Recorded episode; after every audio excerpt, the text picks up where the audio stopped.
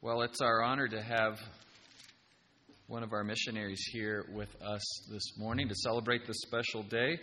He attended Shepherd's Conference uh, with us, all the way out here from Albania. I wanted to read a quick scripture just to introduce him from First Peter one twenty-two. Since you have purified your souls in obeying the truth through the spirit and sincere love of the brethren, love one another fervently with a pure heart, having been born again, not of corruptible seed, but incorruptible through the word of God, which lives and abides forever, because all flesh is like grass, and all the glory of man is as the flower of the fields. The grass withers and the flowers fade, but the word of the Lord endures forever. Now this is the word which by the gospel was preached to you. And this conference we attended was about the inerrancy of God's word. If we have errors in the Bible, then we don't have a gospel to preach. How can you trust in a word with errors? But this is the inerrant word of God. There is no untruth in it because God is truth and he cannot lie. Our speaker this morning, Genci Cesula, comes from Albania, a country which in the recent past declared we are the first country in the world with no religion. No religion. Completely secular, atheist, communist. And he grew up in that environment. And the president or prime minister or dictator or whatever you would call him was proud of exalting himself and his country above God and his word. But as the scriptures say, all flesh is like grass, and the glory of man is as the flower of the fields. The grass withers and the flower fades away. That country is now open, and Genci's uh, church was meeting, or is meeting, in the former dictator's home. Isn't that amazing? Yeah.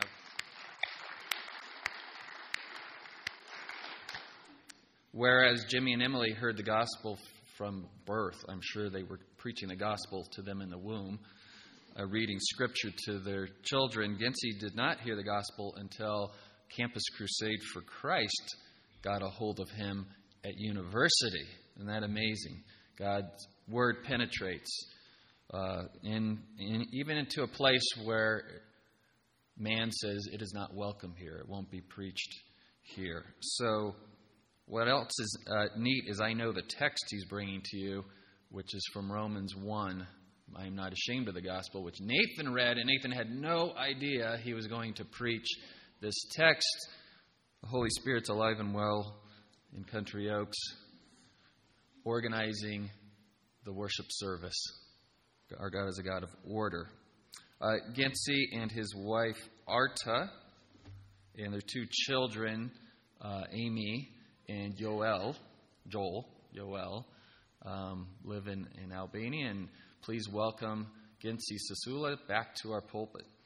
Thank you. Welcome. Uh, greetings to all. And uh, I'm really honored to be here.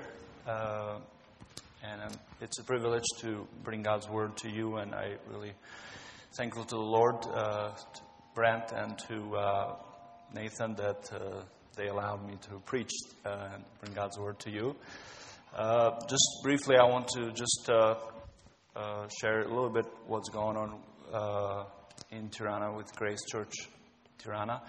Um, just a couple things to help you a little bit better what's going on, and uh, some things that you can pray for us. Um, we're thankful to the Lord what He is doing uh, at Grace Church and through Grace Church. Uh, we're excited. A number of people are growing and are growing together and reaching out to the other people, uh, taking the gospel to them, to their family, relatives, and people they meet and see every day. And uh, we believe that it's the right time for us as Grace Church Tirana to uh, plant new churches. Uh, our vision and mission as a church is to As our Great Commission, as the Great Commission is to make disciples and take the gospel to other people uh, we uh, believe it's the right time for us as a church to plant new churches in Tirana and then go further in Albania and further away to um, take the gospel as you are doing that. And we're very thankful for your ongoing uh, faithfulness to participation of the gospel in Albania and at Grace Church of Tirana. And um, just pray with us as we are in, in preparation phase to prepare the church. We have already a mission team, and uh, we have small groups that the church has been divided. As it will serve as community groups, growing together, but also reaching the community that's around them. And that's how we see the church is planted in two or three uh, areas, regions of Tirana. And so pray with us that we will be faithful to continue to proclaim the gospel and for the church to grow and to be able to fulfill the Great Commission. Uh, another item that I would want to share with you about Grace Church is that one thing that we continue to pray is uh, what is God's will for us as far as a building. We through, through a number of years we've met at the center for free, but the last few years we have had to pay rent. Usually rents are, in Albania are high, especially in the capital, and just pray with us what is God's will for, for, for, you know, God is a God and He can provide. We just want to do what He wants us to do, and He's guiding us through. Just pray with us that He will guide us to a place where we can uh, meet as a church, but also be able to serve the community and reach the community around us. So I would appreciate if you can pray for, for that. So these are a couple things that you can... Uh, Uh, pray for us, and uh, in our newsletter, next newsletter, we will, help, we will uh, share more about what's going on, so you, you can learn more about uh, the ministry out there. Thank you for your uh, faithfulness. Uh, as Brent uh, mentioned, I will be speaking from Romans chapter one, verses sixteen to seventeen, and my, the title of the message is "Why We Should Not Be Ashamed of the Gospel." Uh, uh, when I actually delivered this message at Grace Church, uh, in one of the commentaries, I read this story uh, that I don't know if it is a true story or not, although the commentary said it's true, but I'm, I can't take his word. Uh, but at the same time, it helps us to understand the different uh, fears that we face. Uh, if you were to uh, draw a circle, and if you were to put a goose inside of that circle, the goose would not get out of the circle. Uh, the goose is willing to starve there, and you, there's nothing you can do to make that goose go out of the circle. Like I said, uh, this story might not necessarily be true, uh, although I asked one of the guys at Grace Church to try if that's true, but he has not done it yet, so I'll let you know when he does it. Uh, but at least it illustrates something that is true of all of us as people. We often find ourselves uh, uh, in different circles of fear and shame.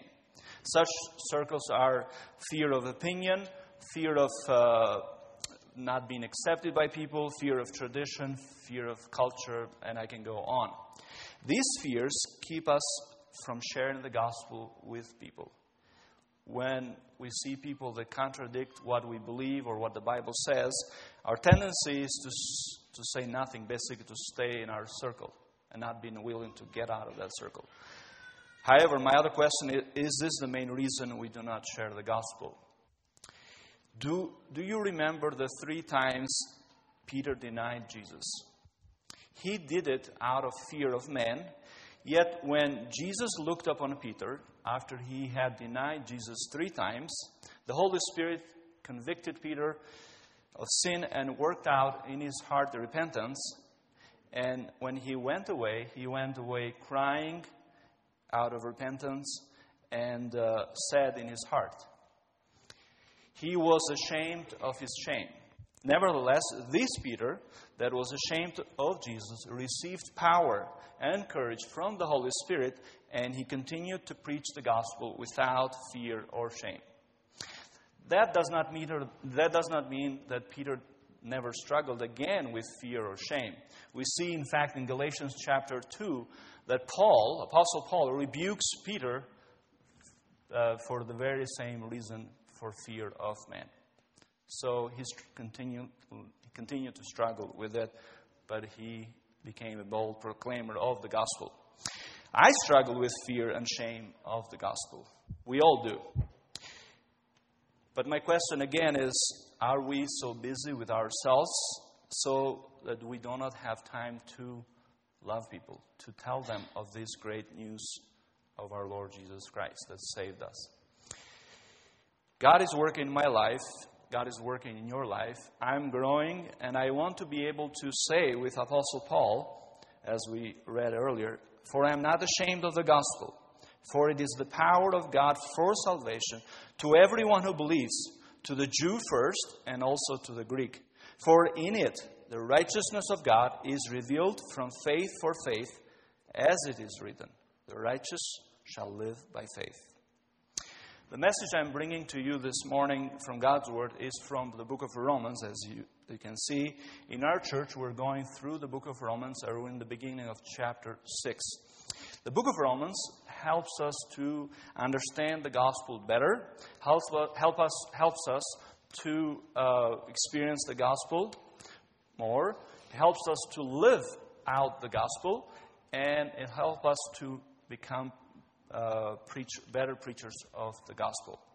What, I believe one of the great purposes of this letter that Paul wrote to the Roman church was to help this church become a missionary church, to be able to fulfill the great commission of God for His own church.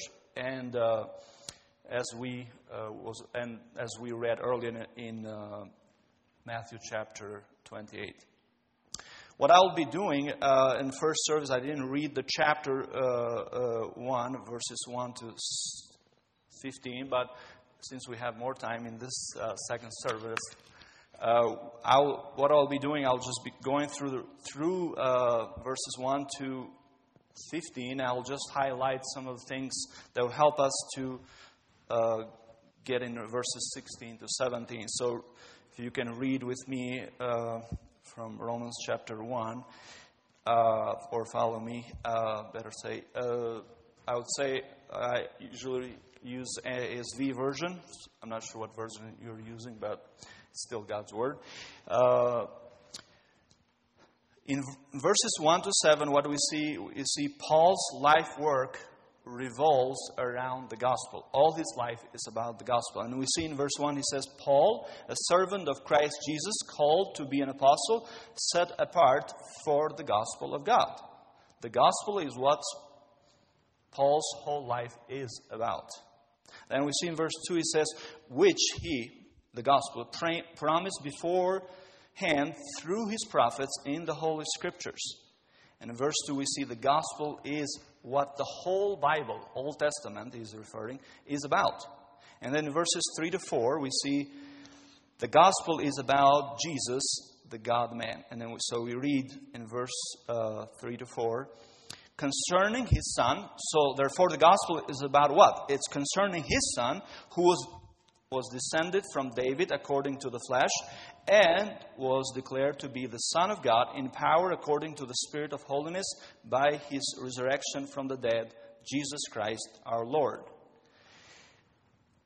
So we can see our Savior is God and man, God-man. And then we see in verse five and six, the gospel is uh, about is about Jesus Christ, but also leads to obedience through faith. The purpose of the gospel, as we read in verse uh, five and six, is uh, leading all who believe in Christ to obedience to God. And let's read verses five to six. "Through whom we have received grace and apostleship to bring about the obedience of faith for the sake of His name among all nations, including you who are called to belong to Jesus Christ." And then verse seven, we see that the gospel brings us in an eternal fellowship of love with God and each other, to all those in Rome who are loved by God and called to be saints. And then in verse, uh, in the end of verse seven, we see his greeting. "Grace to you and peace from God, our Father and Lord Jesus Christ." Then in verses eight to fifteen, we see Paul's goal is to preach the gospel at Rome. They're believers, but yet he says, "I want to preach the gospel to you." Isn't that interesting? So many think that I am a believer.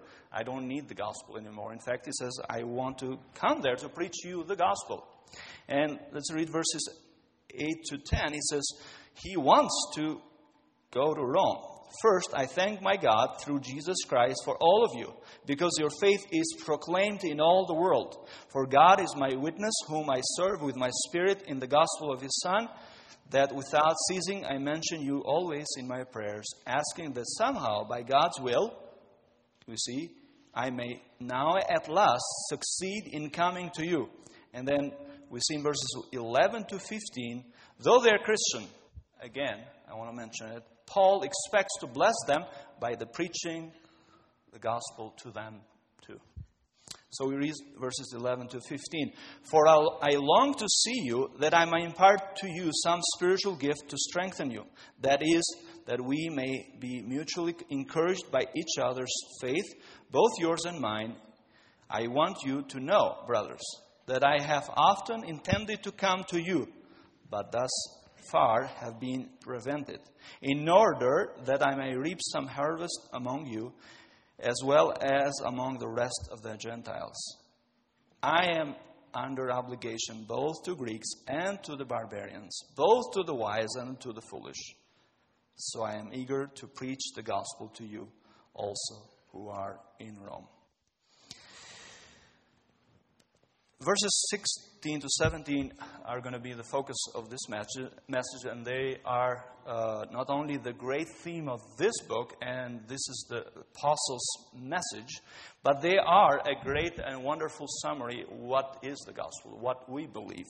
These are the verses that God used, uh, in fact, to bring Martin Luther to faith. The, the truth that these verses convey are the greatest message to the humanity, because they bring the message of hope, hope and living, life-giving. Sorry. If we, if we were to, uh, if I was to uh, summarize the message we're going to see today, the big question we have is why we shouldn't be ashamed of the gospel.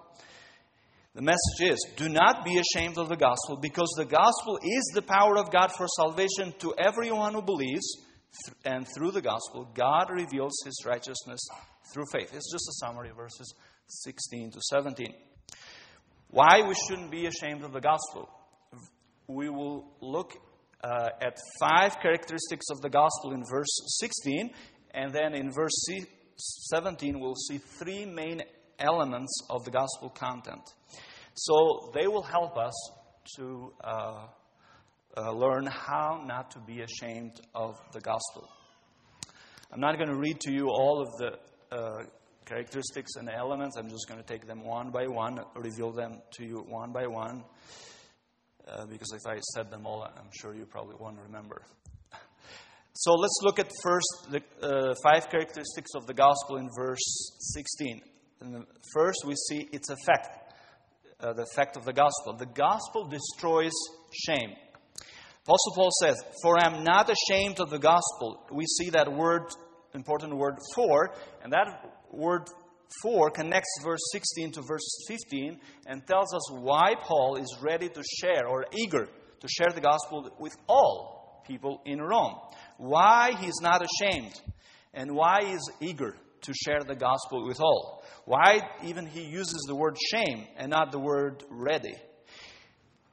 He truly desires to go there. He's been praying. He's been wanting to go there to preach the gospel. But he was praying for God's time, for God's will. And we see that he not only is uh, indebted to them, he feels indebted to them to share the gospel, but he says, I'm ready to preach the gospel. But we see that he says also, I'm not ashamed of the gospel. Why he doesn't even use the, his favorite word, I believe, that I, I glory in the gospel, but he says, I'm not ashamed of the gospel. He makes this statement, I believe, to help these Christians in Rome, but help us too. There are Christians, there were Christians, there are Christians that are ashamed of the gospel. I would say maybe Paul himself was ashamed of the gospel at some point in his life, and he had to learn, it didn't happen overnight, how not to be ashamed of the gospel. Therefore, he gives us reasons that are God's reasons, that should be our reasons why we should not be ashamed of the gospel of our Lord Jesus Christ. I would remind you in uh, Second Timothy chapter one, verse eight, Paul in fact commands Timothy to not be ashamed of the gospel and to suffer for the gospel. And he says to him, "Therefore, do not be ashamed of the testimony about our Lord, nor of me his prisoner, but share in suffering for the gospel by the power of God." Apostle Paul helps us to know how he defeated or how the gospel destroys shame. Therefore, he wants to help us too. He worked out the reasons in his mind why he is not ashamed of the gospel. We need to arm ourselves with the gospel, to preach the gospel to ourselves, in order to fight sin, to fight the world, and to fight Satan, as Apostle Paul reminds us, commands us, in fact, in Ephesians chapter six, verses ten to eighteen, he says to, the, to us there, "Take the whole armor of God to be able to stand the evil world," or the evilness, or the, the, the against the principalities that we fight against. We don't fight against flesh and blood, he says. But then, especially in verse fifteen, he says, "As shoes for your feet, having put on the readiness, uh, or being ready, by the gospel of peace." Let me ask you this question. What is some, something that you not only are not ashamed ever, but you glory on this thing all the time? That's what should we be able to say about the gospel. That's what was Paul able to say about the gospel. Why should we be ashamed of the gospel? What about you? Are you growing to be able to say with Paul, saying, "I'm not ashamed of the gospel"? We are ashamed of the gospel because people make fun of us and what do we believe. In addition, let me remind you that people have also a hard time, as we know, with the gospel message because the gospel itself is offensive, and also because of the people's condition where they are without God. Let me, let me say this. People are ready to accept anything religious, but not the gospel. People are have hard time with the gospel. And the gospel goes completely against how we think as human beings. It is the opposite of how we think. That's why we have a hard time with the gospel. And let me mention you four reasons how the gospel insults people and why people refuse the gospel.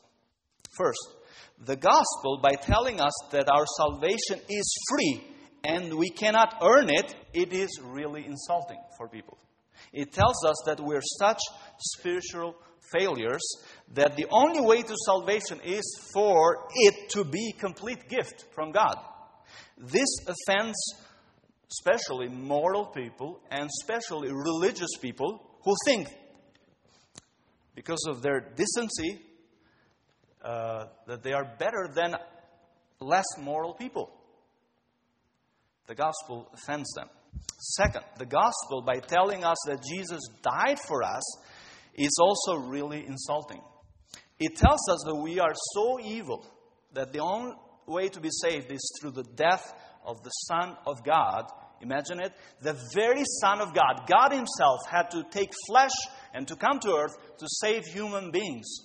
And that's how bad our condition was, is, without Jesus Christ. This offends the modern cult of self-expression and the popular belief of human beings that humans are born good. And the Scripture says that's not true. Third, the gospel, by telling us that trying to be good and spiritual isn't enough, insists then that not any good person, but only those who come to God through Jesus Christ will be saved. That offends people. That's insulting to people. This offends the modern man notion that any nice person anywhere can find God in his own way. We don't need to preach the gospel because people are good. They can find God in their own. We do not like to lose our, our autonomy. And fourth, the gospel tells us that our salvation was accomplished by Jesus' suffering and serving, not as usually as we think about conquering and destroying. We think of salvation accomplished by conquering and destroying, but not by suffering and serving. And then f- following Jesus Christ, it means to suffer and to, ser- and to uh, serve Him, with Him. This offends people who want salvation to be an easy life. This offends people who want their lives to be safe and comfortable. Therefore, I would say uh, we're ashamed of the gospel not only because we don't want people to ridicule us, not, uh, not just because we want people to accept us, but because the gospel itself is not acceptable to people and it insults people. And I'll say, although some Christians are trying hard to change the taste of the gospel and to make it acceptable, to make Christianity somehow this wonderful thing. It is wonderful, but not to the unsaved. They do not want the gospel to taste so bad and to make the gospel taste good, as the whole indu- industry of medicine is trying to make most of medicine taste sweet. As a friend of mine says, the gospel is like medicine. It does not taste good because it's medicine. And our job is not to change the taste of the gospel, but is to proclaim the gospel. Because if we change the taste of the gospel, it's not a medicine anymore. It loses its value. It is not. It, it will not do what it should do. It should be uh, what it is. And let me remind you, Apostle Paul understood this clearly, how people feel about the gospel in First Corinthians chapter one, verses twenty-three to twenty-four. He says, we preach Christ crucified. And what is Christ crucified to people? He says, a stumbling block to the Jews and folly to Gentiles, or stupidity. Do you know what non-believers think of the gospel? It's a stupidity. There cannot be salvation through suffering and, and dying on the cross. But he says, but to those who are called, both Jews and Greeks, Christ crucified is the power of God and the wisdom of God. So, what does this mean to us before I move into the next characteristic? How does the gospel destroy our shame for the gospel? We should not be shame, we should not be ashamed of the gospel just because of our sub- subjective reasons. But we need to arm ourselves with the truths of the gospel, as we shall see in the next point. But let me say this. Someone might say, I have been a believer for all of my life, for so many years, and I never regretted it. Now, what is this person saying is that the gospel of Christ has made him happy and has delivered him from uh, few things. But let me say this. However, this is a subjective reason, reasoning. If you were to speak with other cults or other religions, they would probably say the same thing. When I became so-and-so, I experienced this. You can't say anything to that, right? So uh, let me also uh, ask you to, in your own time, read and meditate upon uh, Second Timothy chapter one, verses seven to twelve, and also First Corinthians chapter two, verses one to five, to learn more from Apostle Paul how not to be ashamed of the gospel. The, let me say this. The Holy Spirit wants us uh, wants us to uh, or wants to make us, through God's word, people who from people who fear the gospel, to share the gospel, to people who have courage and, for the gospel, from cowards to martyrs for Christ Jesus, for salvation of people and his glo- and the glory of his name. So we've seen the first characteristic of the gospel. It destroys shame. The second characteristic of the gospel, its power. The power of the gospel. The gospel is a living force. Verse sixteen. Apostle Paul says that he's not ashamed of the gospel, not because of what he has given to him, nor what he has done to him. But what? He says, I'm not ashamed of the gospel, for it is the power of God for salvation. Paul is often fond of con- contrasting uh, mere words with power. Uh, you can see that in First Corinthians chapter four, verse twenty. Paul is saying that the gospel is not a mere con- concept or a mere philosophy. In the gospel, it says, words and power come together. The very message of the gospel is what God has done and will do for us, in us, and through us. And Paul says, there, that, therefore, the gospel, appropriately, is power. Is a power. He doesn't say, see carefully, he doesn't say it brings power or the gospel has power, but he says the gospel is actually power. The gospel message is actually the power of God in verbal or, or in a cognitive form. The gospel, it lifts people up. It transforms and changes people's lives.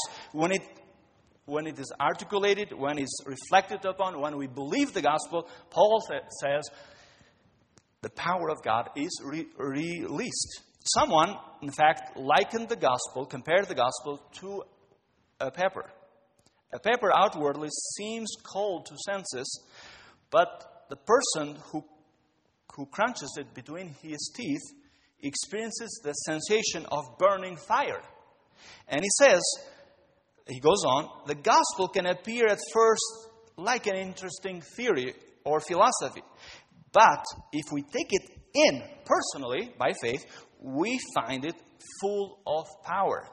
The gospel is the power of God for salvation. The gospel's power is seen in its ability to completely change the way we think, the changes our hearts into new hearts, the orientation of our lives, the way we understand God, uh, life, everything, uh, and anything that and, and whatever happens in life, it changes how we see things, the way we relate to people and to each other.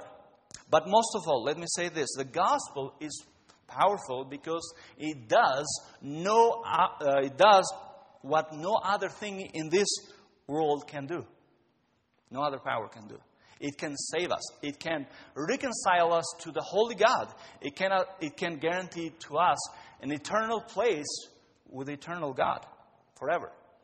I mentioned to you earlier, uh, First Corinthians chapter two, verses four to five, where it refers to salvation as the work of God, not as our work. We don't save ourselves. God saves us. The gospel is what God has done and continues to do and will do in us and through us. He's not ashamed of the gospel, because when uh, the gospel, when the gospel preaches, when he preaches it, it does what it says it does.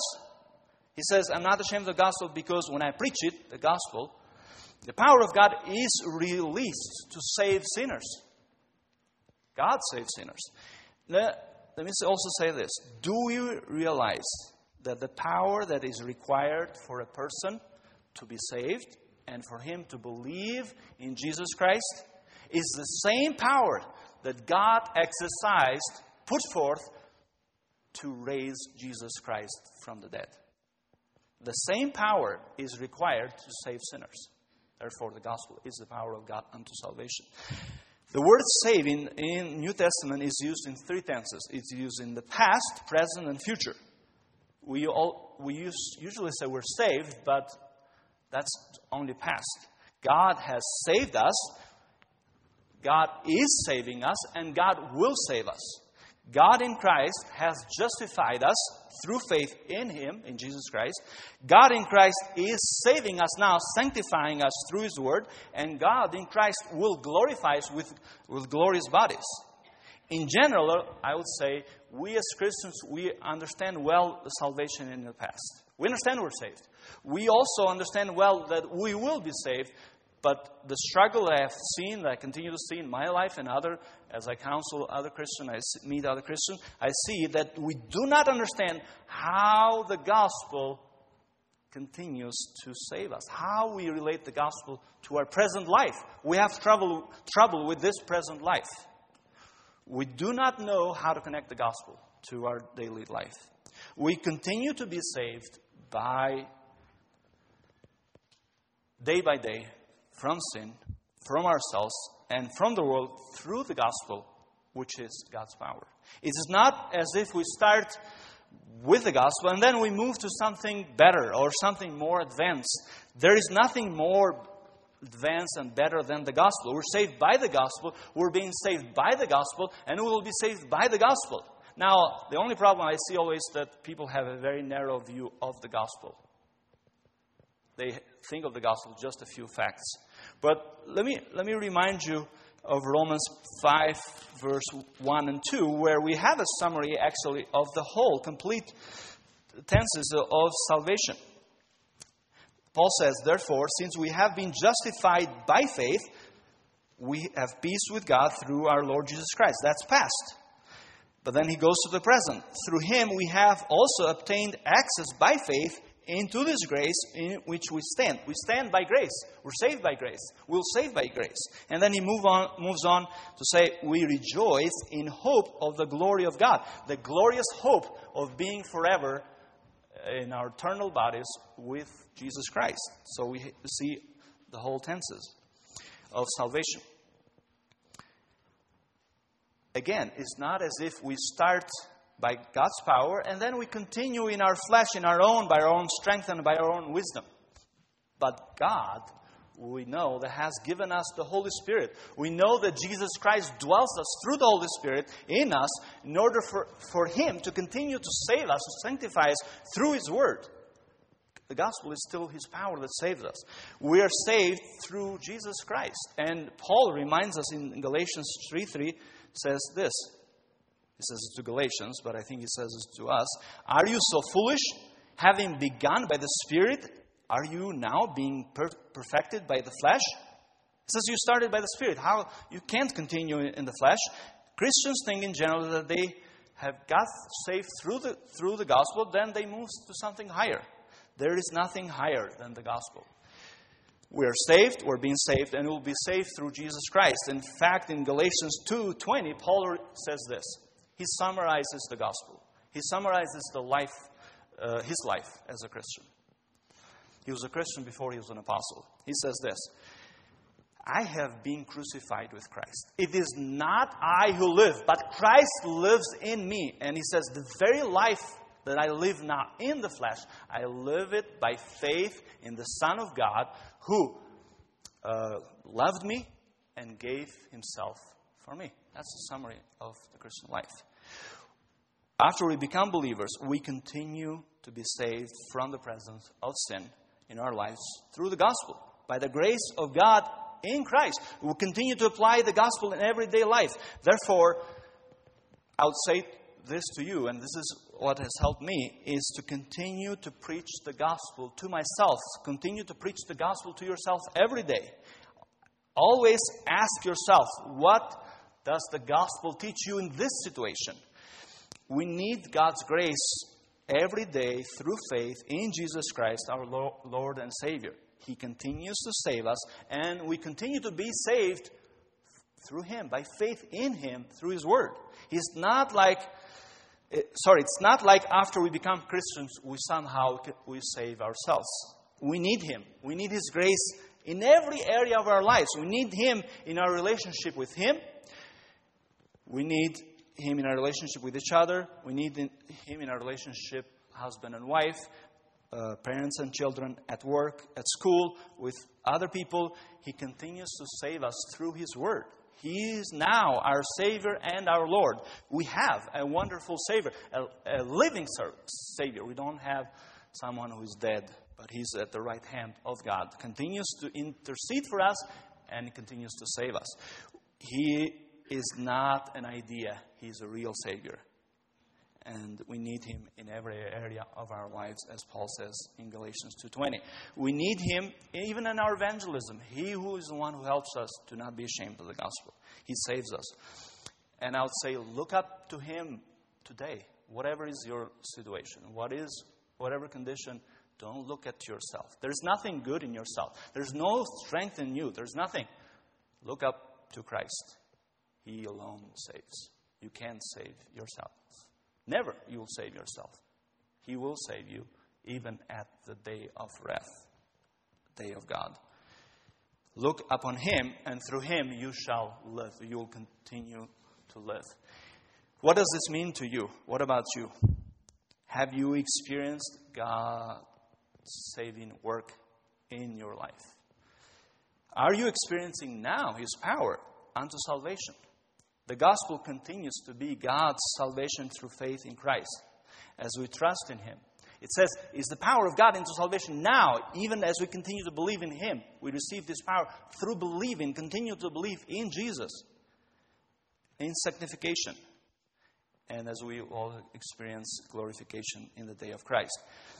Have you tr- experienced the transforming power of the gospel in changing your mind, in changing your heart, in the orientation of your life, the way you understand life, everything else, the way you treat others, the way you live?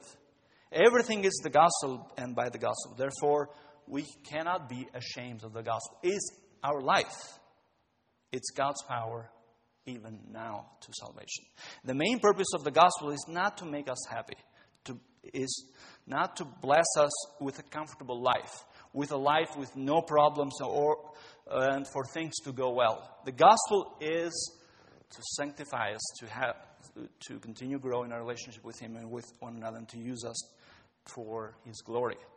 Think of the gospel as the power that God has given you, as a medicine you have in your hand, as a prescription that you can prescribe it to people. And you have the medicine of life. And we should look at the gospel in that way, because through the gospel, God saves people. We have the medicine for sin. We're not ashamed of the gospel because it saves people. Next, uh, the, th- the third characteristic is its scope of the gospel. The gospel can save anyone. Now think of, the, of this. We're not ashamed of the gospel because it can save any person who believes. The gospel is for all and for everyone. Therefore, I am not ashamed of the gospel, says Paul. Let me remind you this. Religion is only good for good people, if there are such thing as good people. But the gospel is good for all people. It does not matter who you are. It does not matter what you have done. It doesn't matter if you're old or young, big sinner or small sinner, wise or ignorant. The gospel saves all people. The gospel saves the worst sinners. We should not be ashamed of the gospel because it can save anyone and everyone. Therefore, I say, do not fear preaching the gospel because God can save anyone. Whoever you are thinking that is, you're having trouble for them to get saved, just remember, it's not you who saved them. It's God. It's God's power unto salvation. We're called only to preach the gospel, and God's power is available for all people.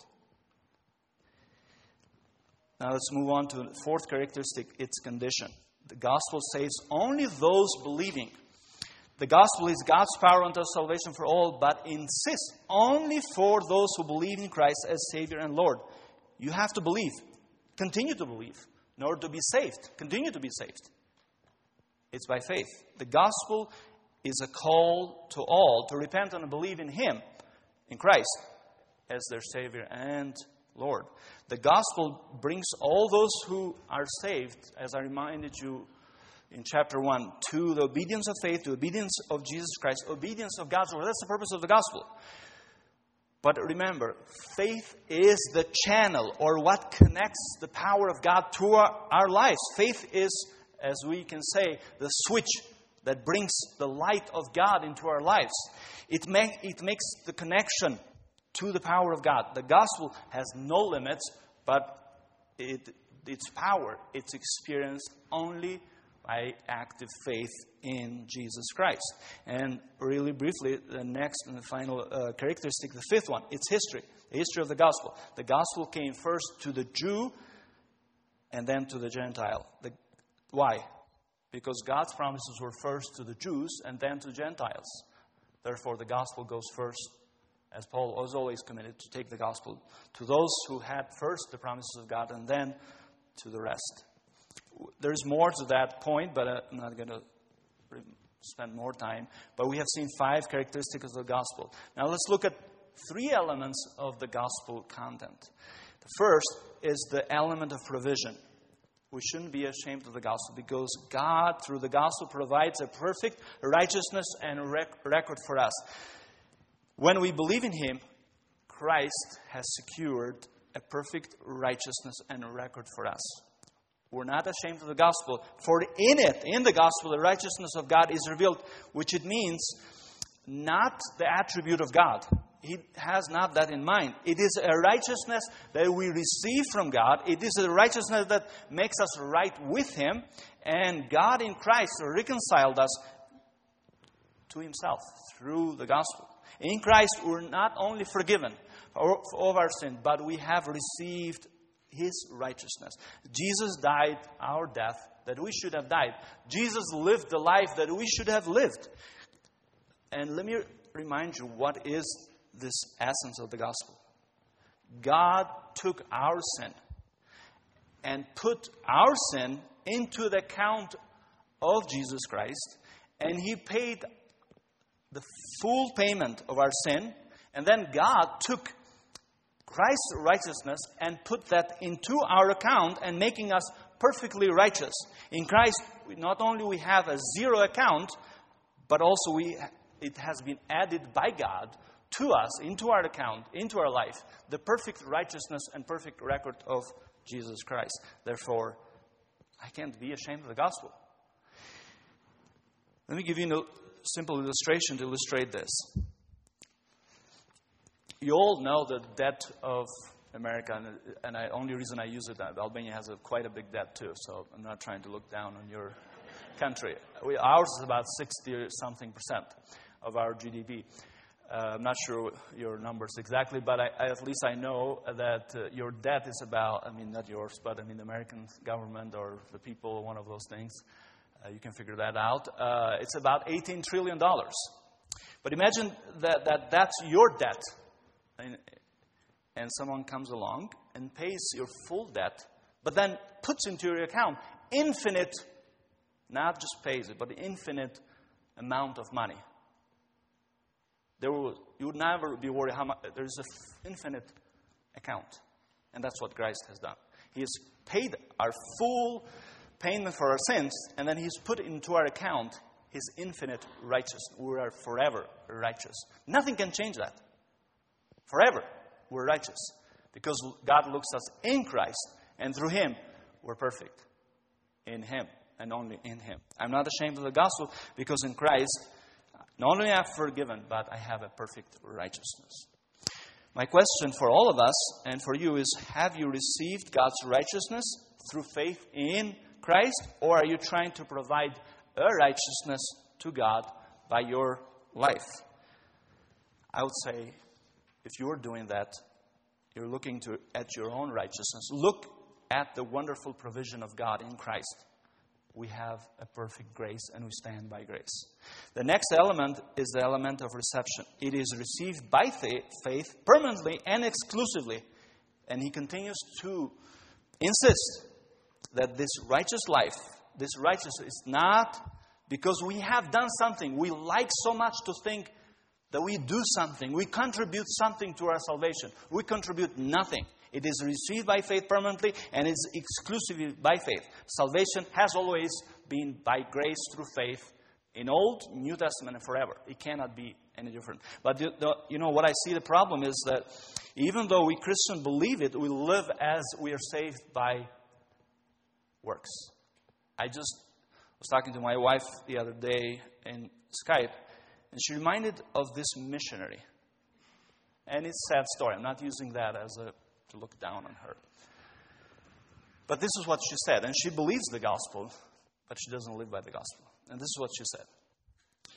She said, I pay all my bills, and I do all the right things, and that's why God is blessing me.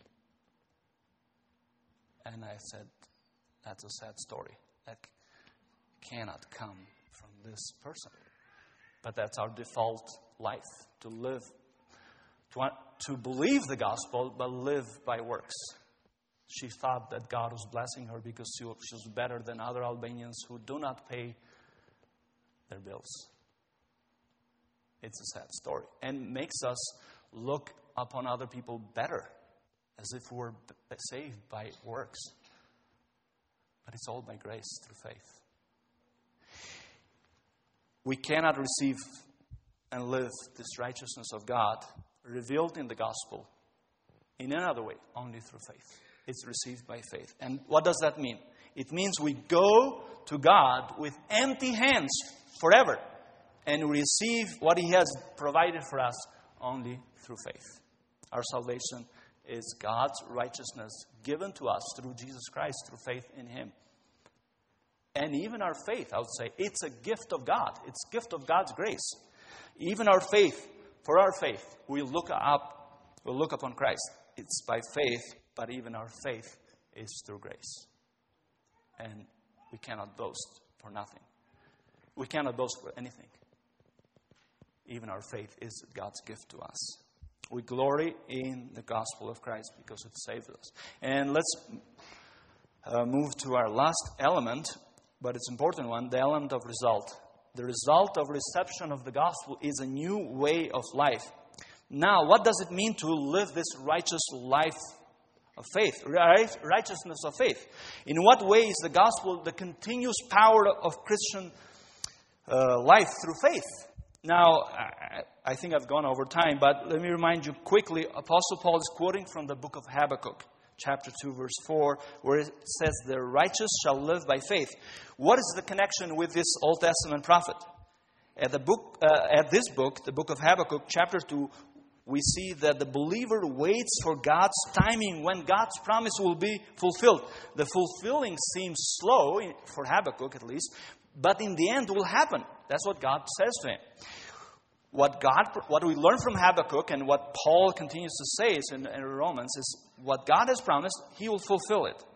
And there are always two answers to God's promises. Then, in time of Habakkuk and in, in our time.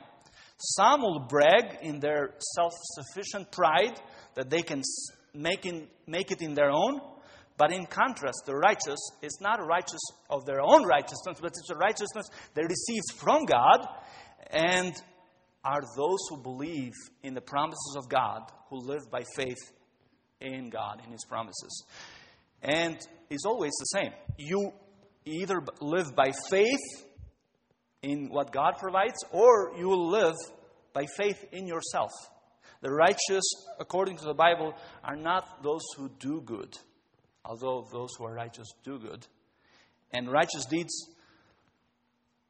but because according to the Bible, all are unrighteous. There's not one. In chapter one, Paul says, there's not one, not a single one who is good. None, none does good. Therefore, all the righteous are all those who have received God's promise of, of righteous, His righteousness through faith in Jesus. The righteous shall live by faith because by believing in God's promise, he will be in a right relationship with God and, and keep his right relationship with God by faith. Faith trusts in God's word. That's what Paul basically is saying. The opposite of faith is pride. I either wait on God to save me, or I think I can save myself. The gospel calls us continually to trust in Jesus Christ because that's the only way salvation comes to us. Now, what does this mean to us practically? What does it mean to live by this righteousness of faith? In what ways is the gospel an ongoing power in the Christian life? Now, there's numerous ways we can talk about this, but let me remind you of something very simple. Let me say this. At the root of each and every sin and each and every problem is unbelief and rejection of the gospel. People who are immoral and people who are, who are moral, they both reject the gospel. One wants to live completely life without God, and the other one wants to live a life without Christ because he thinks he doesn't need Christ. They both are trying to be their own savior. So let me remind three important truths. When people are given to sin, they reject religion and God. Their rebellion is really a refusal to believe the gospel. They refuse to believe that they are sin- so sinful that they need Jesus Christ to be their Savior. Second, when moralistic people pick up religion and morality and become either anxious because they are aware that they can never live up to their standards, or proud because they think they have it, their anxiety or their pride is really a refusal to believe the gospel. We all refuse to believe the gospel.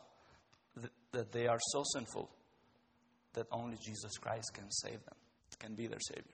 And thirdly, Christians, when we as Christian people sin, it is always a forgetting that we cannot save ourselves.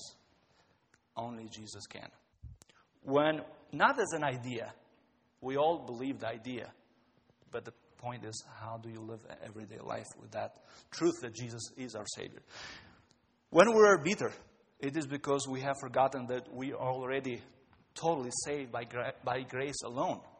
So how can we withhold grace? We're saved by grace. How can we withhold grace to other people who are not good? The first fruit of the gospel is to love those who don't love us. That's what God did, loved us when we were sinners. The first fruit of the gospel is to love those who uh, do not love us. Our sins are rooted in a desire to be our own Savior. And our and we forget that He is our only Savior and righteousness. Therefore, I would say to all of us, let us remind continually ourselves. Let's continually preach the gospel to ourselves. The gospel of Jesus Christ. He is the only Savior, Savior and righteousness. We live by faith, by remembering that we can never save ourselves. Jesus Christ is our only Savior and righteousness. Why we shouldn't be ashamed of the gospel? Remember the five characteristics, work them in your own in verses sixteen to seventeen.